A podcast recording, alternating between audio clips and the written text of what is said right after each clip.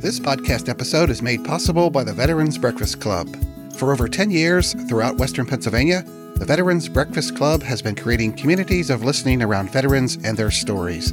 For more information about veterans storytelling events near you, visit veteransbreakfastclub.com. So, the Naval Hospital denied my request for a rape kit. I was released from the hospital, and because I was a minor, I had to go to legal for underage drinking. And I was being interviewed by Petty Officer Lewis, will always remember her name. And I again asked for a rape kit, and she said, I think you're just trying to get out of trouble. And so that was the second time I was denied a rape kit.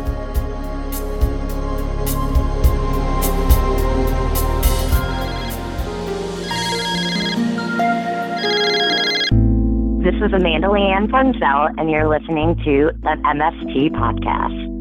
When my story is told, other stories can unfold. It's still uncomfortable for some people to talk about. You're old enough to raise your right hand and join the military. We're old enough to talk about sex. Then maybe we need to think about that we're not ready for this situation. Once you tell your story, you might give others the strength to do so. That's how I found the strength. I wasn't ready to deal with my MST. But when I started hearing others start telling their stories, there were other survivors. And when they started talking to me, I was like, I'm not alone. And then it was this real openness that I can deal with this. There would be help.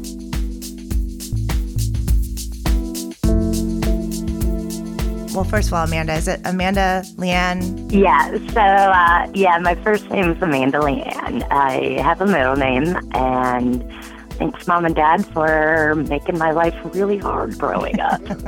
Amanda Leanne Brunzell? that is correct. Yep. Okay, so I have that down.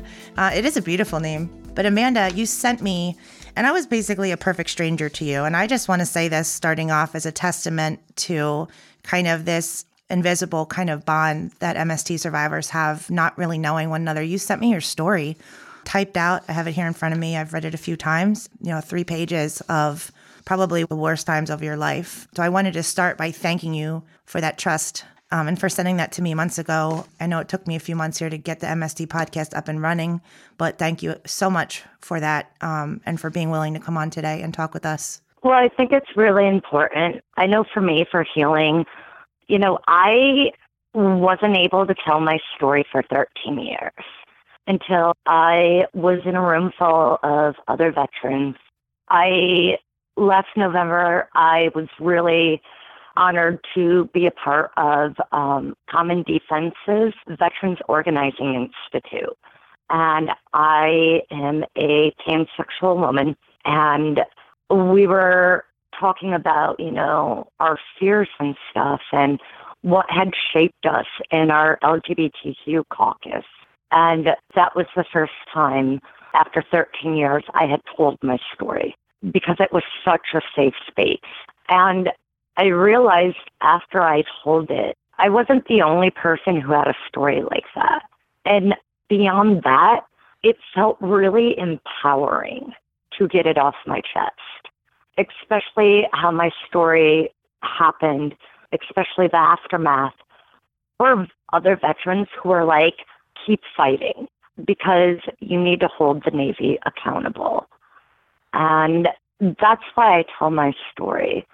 I believe that with me telling my story, other women may be empowered to tell their story and file claims and get benefits that are owed to them.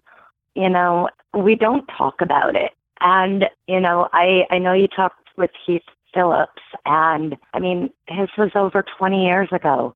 People are still suffering. I, I knew this interview was coming up, and I, I've been having night terrors, reliving my, my rape the last couple of weeks, knowing this was coming up.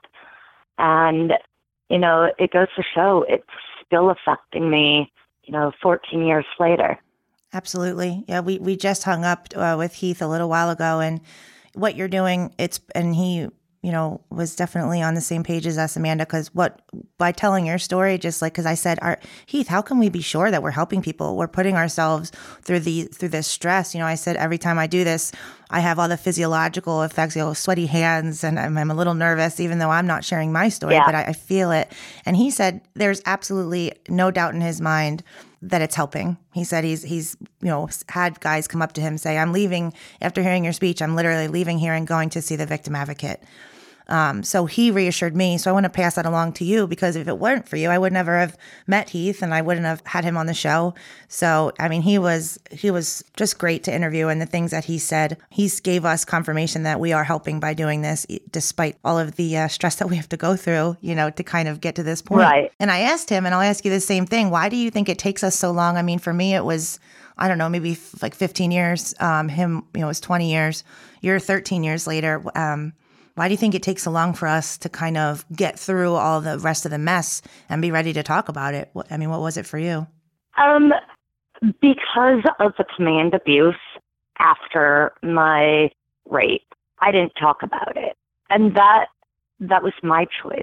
And uh, there's been some arguments between survivors over which is worse, the rape or the command abuse that comes after it. And for me, the reason why I didn't talk about mine is I felt guilt and shame which is weird because in 2009 I, I was raped again.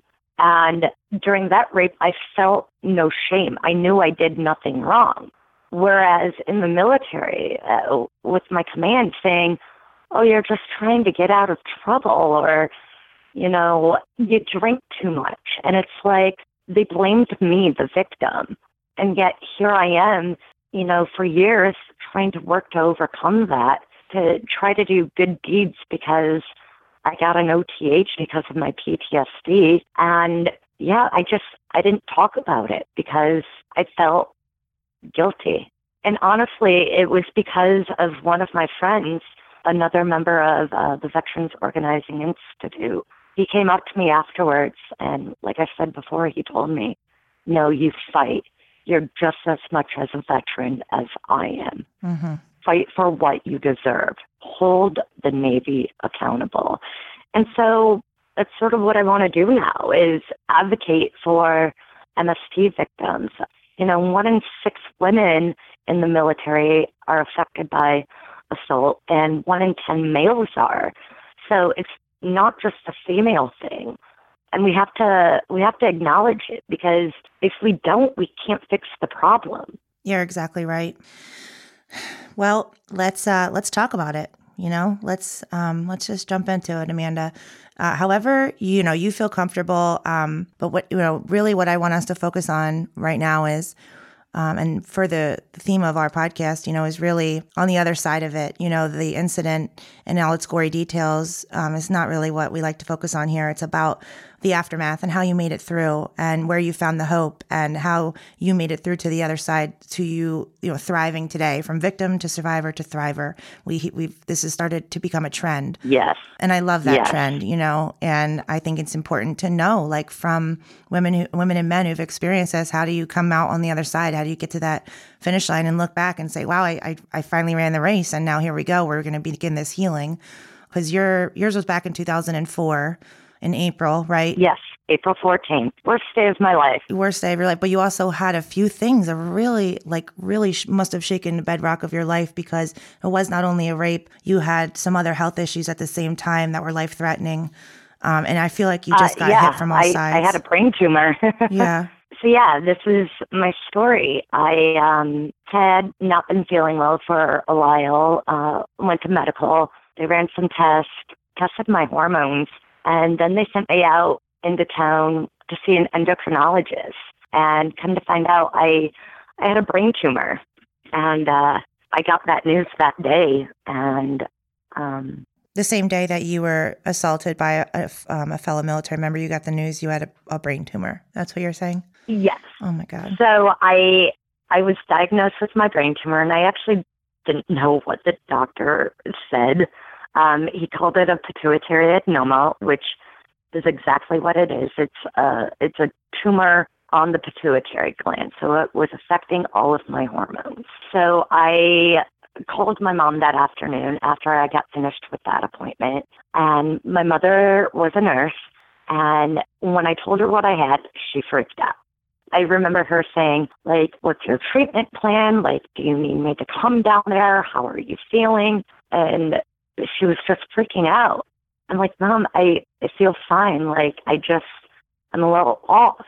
And she explained to me, because I was 20 at the time, that it was a brain tumor. And that's when it really, like, hit me hard. And I went to grab some dinner at the chow hall. And I called up my shipmate. His name's David. From the St. Louis area. We were close. Uh, we were in school together. I was a few classes ahead of him. Um, mind you, this was at uh, NATC in Pensacola, so it was the Naval Aviation Technical Training School. So it was RA school, and I was visibly shaken when I went out to meet David.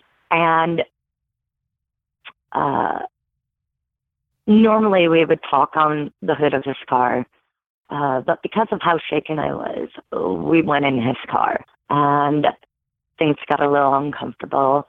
And then things got really uncomfortable. And everyone talks about fight or flight. Um, I didn't do either. I froze.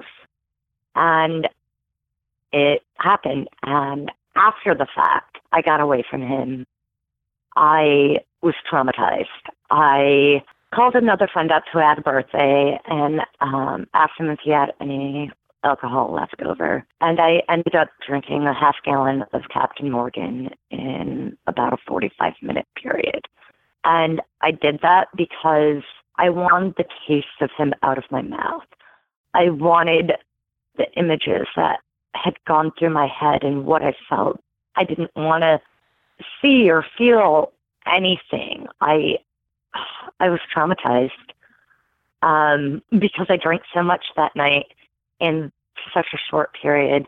I don't remember getting back into the barracks.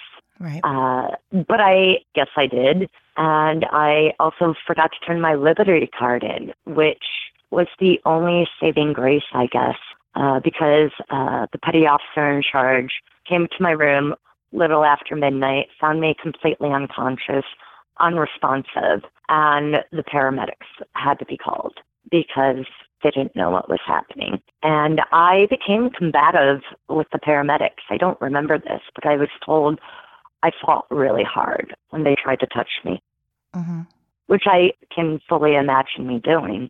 I, along with other survivors, we sometimes have issues when people touch us um, because the, it's a it's a trigger for us, hmm and it definitely was a trigger for me that night. Um, I came to in the Naval Hospital around 5:30 in the morning. I freaked out. I I remembered everything that happened the day before, not just the brain tumor, but also my rape. hmm And I asked the corpsman for a rape kit and a rape test. And the corpsman said the reason why I feel funny down there is because I had a catheter put in me. And I knew that wasn't the reason why. hmm They denied you the rape kit. Yes. So the Naval Hospital denied my request for a rape kit. I was released from the hospital, and because I was a minor, I was 20 at the time, it was about six months before my 21st birthday. I had to go to legal for underage drinking. And once again, uh, I was there. I was being interviewed or questioned by Petty Officer Lewis. Will always remember her name. hmm And I again asked for a rape kit. And she said, I think you're just trying to get out of trouble. And so that was the second time I was denied a rape kit. Um, it, it was near lunch.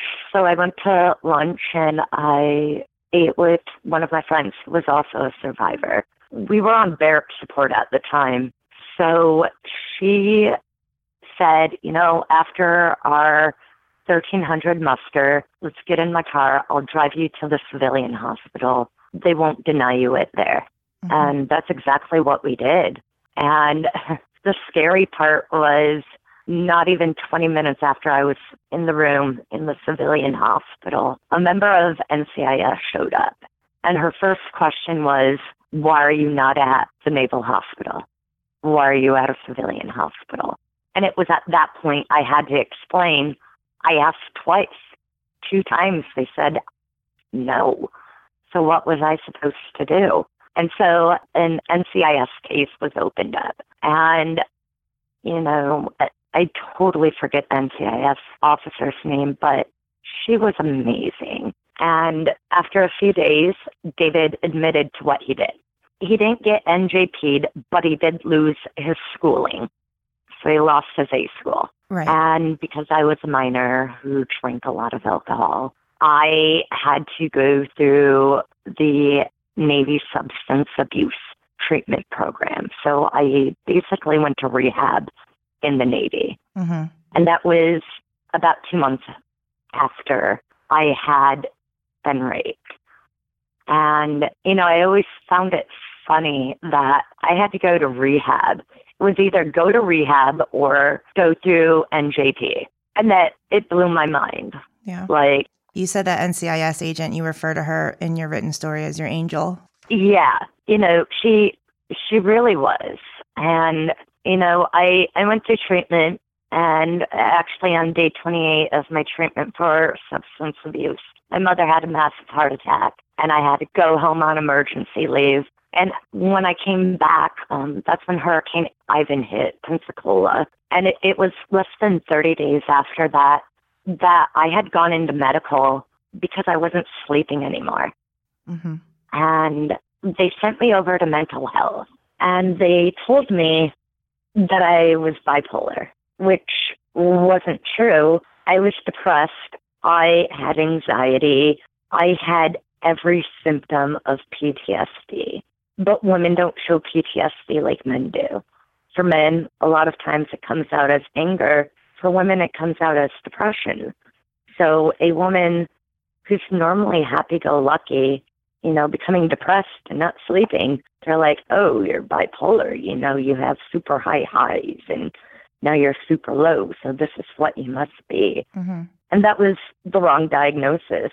It took about three years later for me to get the right diagnosis by a civilian doctor. But yeah, you know, between my PTSD and my brain tumor, I was grounded and I I would not be able to finish out my contract in the military.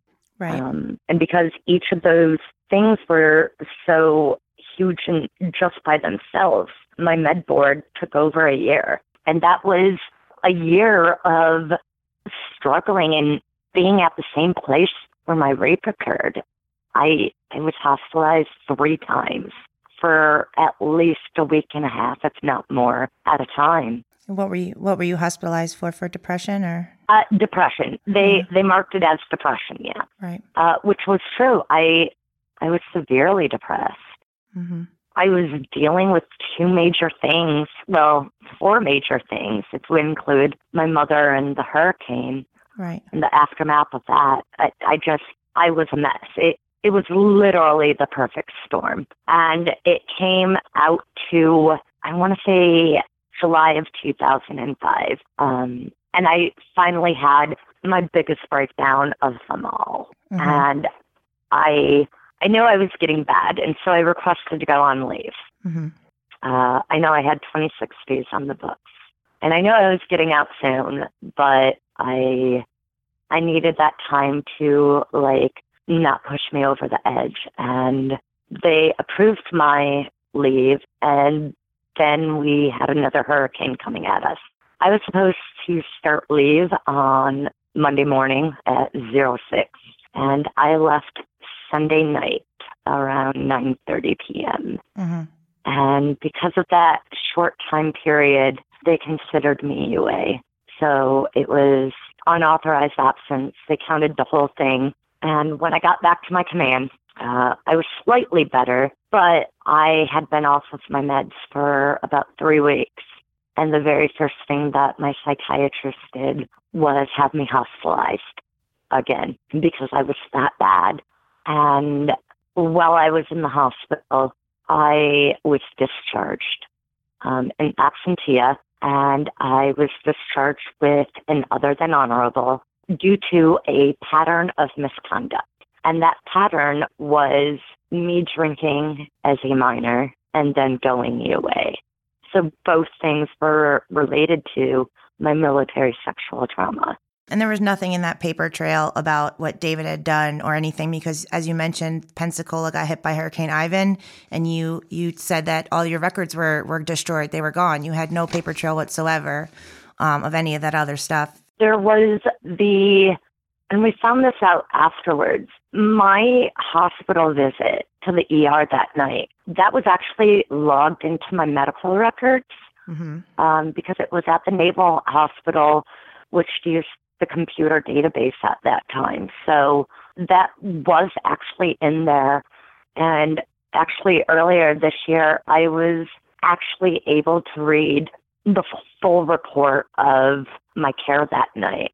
Things I didn't know that uh, uh, they had to give me Narcan because I wasn't breathing the way I should have, which freaked me out, um, especially knowing about the opioid epidemic now. Mm-hmm. You know, when I think of Narcan, I think you know, uh, narcotics overdose. And to know that I had been given Narcan, you know, 14 years ago, and that's most likely what saved my life. Right. Um, it's kind of scary. What happened that night, as horrible as it is, you know, those things did save your life. Uh, the system is terribly flawed in the Navy, but hey, at least that one part worked, right? and you said, okay, so not only, I mean, in 2009, you said you were raped again, not while you were in the service when you were a civilian. And the woman at NCIS did you a favor, right? Because you were able to get a rape yep. kit done that time. And tell us and the listeners what she did for you. Yes, I was raped in 2009 here in my hometown. I was drugged with GHB, but had enough recollection of the night. I remembered seeing army fatigues in the room. And in my mind, something told me, like, check with the military. And after my rape kit was processed through the Michigan State Police um, and nothing was found, I called her up and asked her to run my kit against the database of DNA on file with the military. And my attacker actually, he was in the army. He was home on leave and uh, and he's in, where is he at now in prison? He was caught. And um, even beyond that, he, uh, he was discharged from the Army with a dishonorable. And then he was actually uh, tried in a civilian court and found guilty. And that was because I had that connection with the military, mm-hmm. which goes to show, you know, when people think about the military, you know, for the most part, we're good people. We don't get in trouble, but there's always a few bad apples. And you know, I I came across one that night. I I was supposed to be the designated driver that night, and you know, I have a tattoo on my back. It's it's a tramp stamp, mm-hmm. and it says Navy bitch, welcome aboard. Which, yeah, you know, 15 years ago it was funny, still kind of funny. But my attacker he saw a, a tiny part of my tattoo, and uh, as the court records show, he said any woman who has a tattoo like that is just observing it and asking for it. You know, the difference between my two rapes is in my second rape, I knew there was nothing I did that deserved that.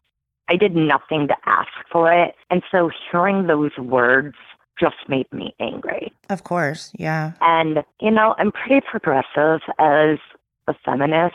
You know, I, I truly believe a woman doesn't matter, you know, what she's wearing or what she does for a living, consent is always mandatory. And that's even with, you know, hugging a woman or kissing them. Mm-hmm. Um, you know, my friends nowadays think it's funny, but, you know, like if someone tries to like hug me or something, I'll be like, hey, I didn't give you consent. Please, please don't touch me. Um, I actually just had a problem with this about two weeks ago during the rallies for the children who were separated from their families. I was one of the organizers for it, and I was on stage um, in the back. I, I was actually sitting down because I had a broken foot. and someone just got way too close to me, and I started having a panic attack. Mm-hmm. Um, that's one of the aftermaths from my rapes. Is I I get very uncomfortable being around a lot of people, and I just I can't do it. Don't touch me. You need my consent, and I think that's a huge thing.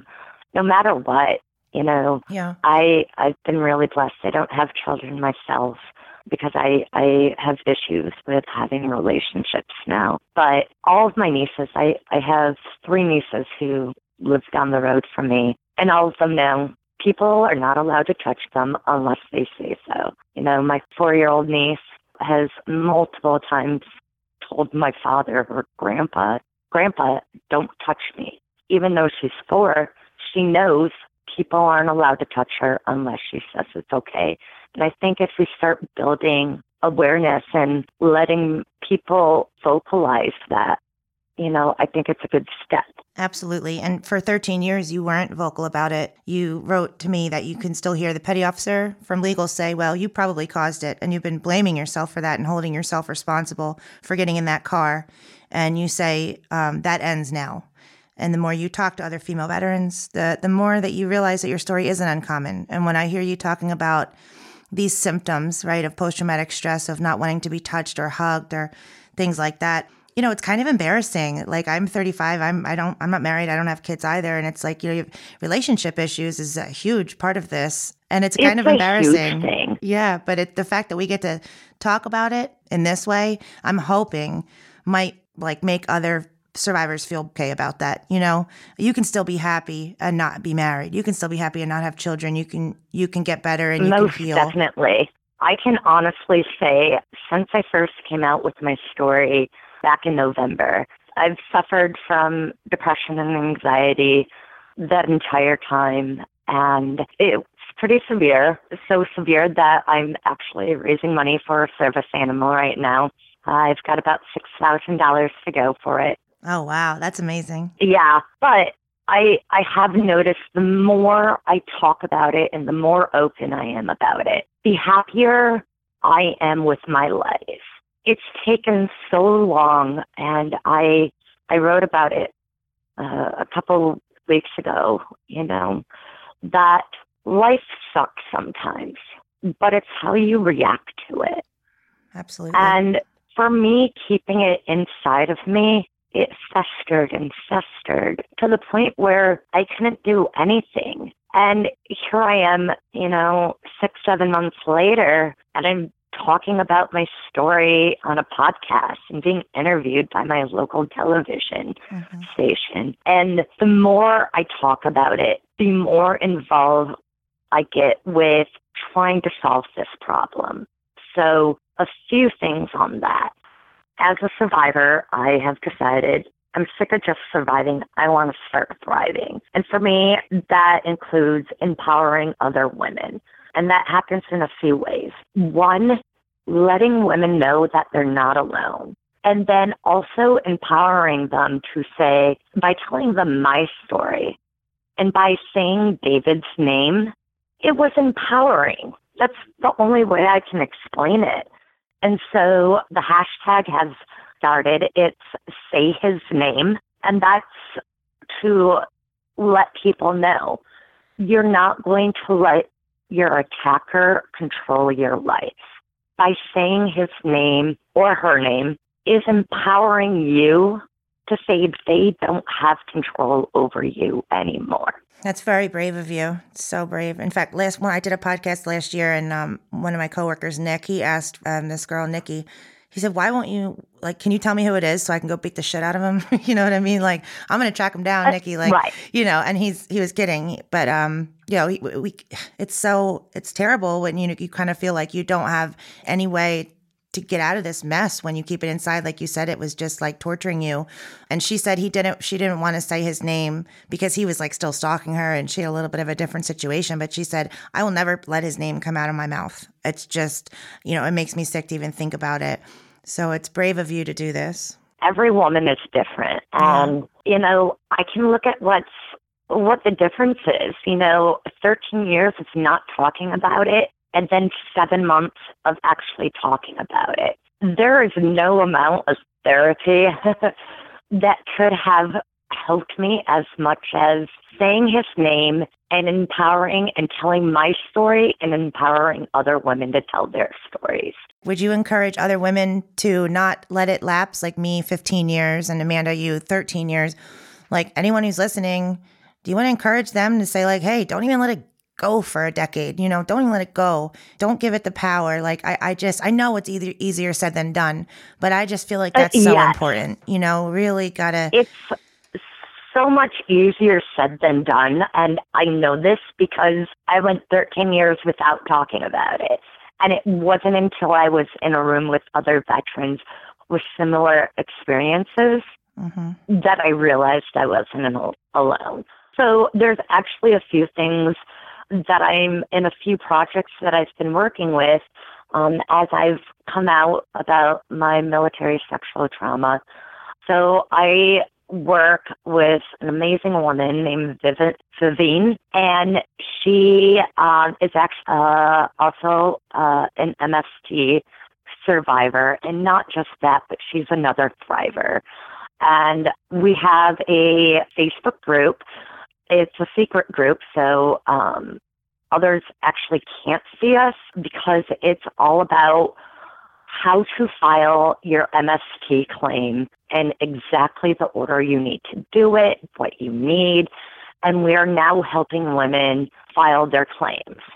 Um, another thing that I'm working with is with a, uh, a company out of DC. It's called Unwanted. And its primary goal is to find a better way for reporting sexual assault. It's a think tank of survivors, uh, venture capitalists.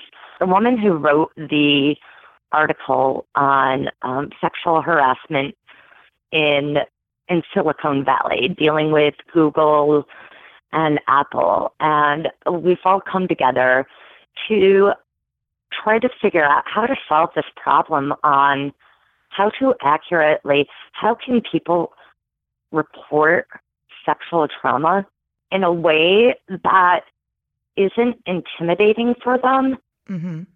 but also gives real results. And so, really excited to start doing that work. Um, and lastly, uh, working with Common Defense, um, Senator Kristen Gillibrand out of uh, New York uh, has proposed a portion of the defense spending bill for something called the Military Justice Improvement Act. And what that does is they want to make it so that a third party actually deals with all uh, sexual harassment and assaults in the military. And by doing that, it takes the, well, it, it starts getting rid of the command abuse that is very common for people uh, and women who report their uh, assaults and harassment. You know, if it's someone in in your division or in your squadron or platoon, and you report it, you know, many times women get backlash from their own commands on this, and that needs to stop more often than not, that's the case, right? I've read about what Senator Gillibrand is doing, and I, I'm going to try to actually invite her to come on the podcast and share you know, because I, I try not to get too far into the weeds, you know, and, and what what's going on with politics and things like that. But this is very important. The MJIA and the and the uh, legislation that she's working on right now is so important because you're right. It takes that power out of the command and gives it to a third party, um, which is only fair, right? When yeah, I would say most of the time the stories I hear, they don't really get fair, equitable treatment. They say, "Oh, go to go to alcohol treatment." You know, you have this issue, or here's your other than honorable. They just kind of try to brush it under the rug, right? So if you have any um if you have any contact with her, let her know that Lauren thanks her from the MSD podcast and ask her if she ever wants to come on. We we we'd love to um to share her message with our listenership. Oh yeah. I want to ask you one question uh, before we wrap up here. I love your your Facebook page and um in your intro you describe yourself in a few terms and you say you're a dreamer and it says that really does sum me up to a T. And when I see that, I just think that that's so great, you know, because ah, man, when we get bogged down with the monotony of everyday life and with these you know, labels that have been put on everybody, whether you're, you know, liberal, you know, Democrat, whatever it is, when you're a dreamer, I think we can all be dreamers. So what does that mean to you? I mean, what do you what do you really dream of? What does happiness look like, Amanda, going forward? One of my big dreams is to run for public office one day, to be that voice and to fight for those who don't have a voice. Um, you know, the the few words that I chose to describe myself you know, yes, I'm Catholic. I'm a person of faith. I'm liberal. I'm progressive. I'm an LGBT veteran. I sometimes feel like I'm a unicorn, but with all of these things, they've shaped who I am. And even though I was discharged with an OTH, you know, I, I went to college for health administration and political science. And I, I've always liked politics. Um, but it wasn't until late 2007 when my former debate team member from high school called me up and he's like, Yeah, I'm working for this little known guy. Uh, he's a junior senator from Illinois. His name's Barack Obama. And I'm like, dude, I know who you're talking about. and because of everything that I went through in the military, I feel really strongly about healthcare reform and veterans issues and being an LGBTQ member, you know, these things are what have shaped me. And for me, dreaming to be a politician, which sounds horrible, but I really want to make a bigger difference in my community. And uh, I've I've gotten the question a few times of what do you want people to remember you when you die? And I said, oh, my goal in life is to be so great that they name something after me. That's a good one. I like that dream. I really do. I like the pol- I like the political dream too. Don't get me wrong, but uh, just be- even if you never make that, you still have a voice. Honestly, I um I've I've been thinking about it. Um, I it, it, it's very early to say this, but um, I will be running for Congress in 2020. Wow. Um, I've given myself a longer timeline so I can run an excellent campaign. I I could have ran this year, and I know this year is going to be a big year, but I want to run the campaign right, and I want to be the best version of me for my constituents, which means waiting a few more years. And there's absolutely nothing wrong with that. There is not. You're, and I think you're you're just proving your brilliance now just by identifying that when you need a little more time, you know. And uh, I wish you luck with that campaign.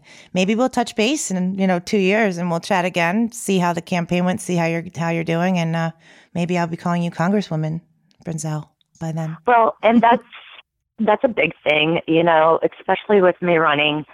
I already know um, me running to bring up, you know, with my veteran status raising the issue of sexual assault in the military and not just in the civilian world, but it's something that many people can relate to.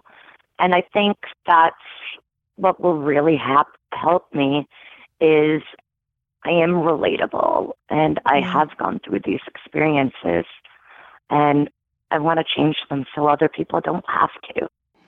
Well, that, that is very admirable work. I look forward to seeing you continue to grow in this field of work. And I'm just, I thank you so much for taking the time to share your story with us today, Amanda. Can't even tell you what a wonderful afternoon this was. And thank you so much again. You've given me a little bit of gas in my tank to continue to fuel myself through this crazy, crazy um, world and, and these crazy issues we have nowadays, Amanda. Your voice is powerful. Keep using it. Well, thank you so much, Lauren that I wrote before these just didn't make sense. Cause what's coming out of my mouth doesn't match what's in my head. I hold back and feel that you might hear it someday.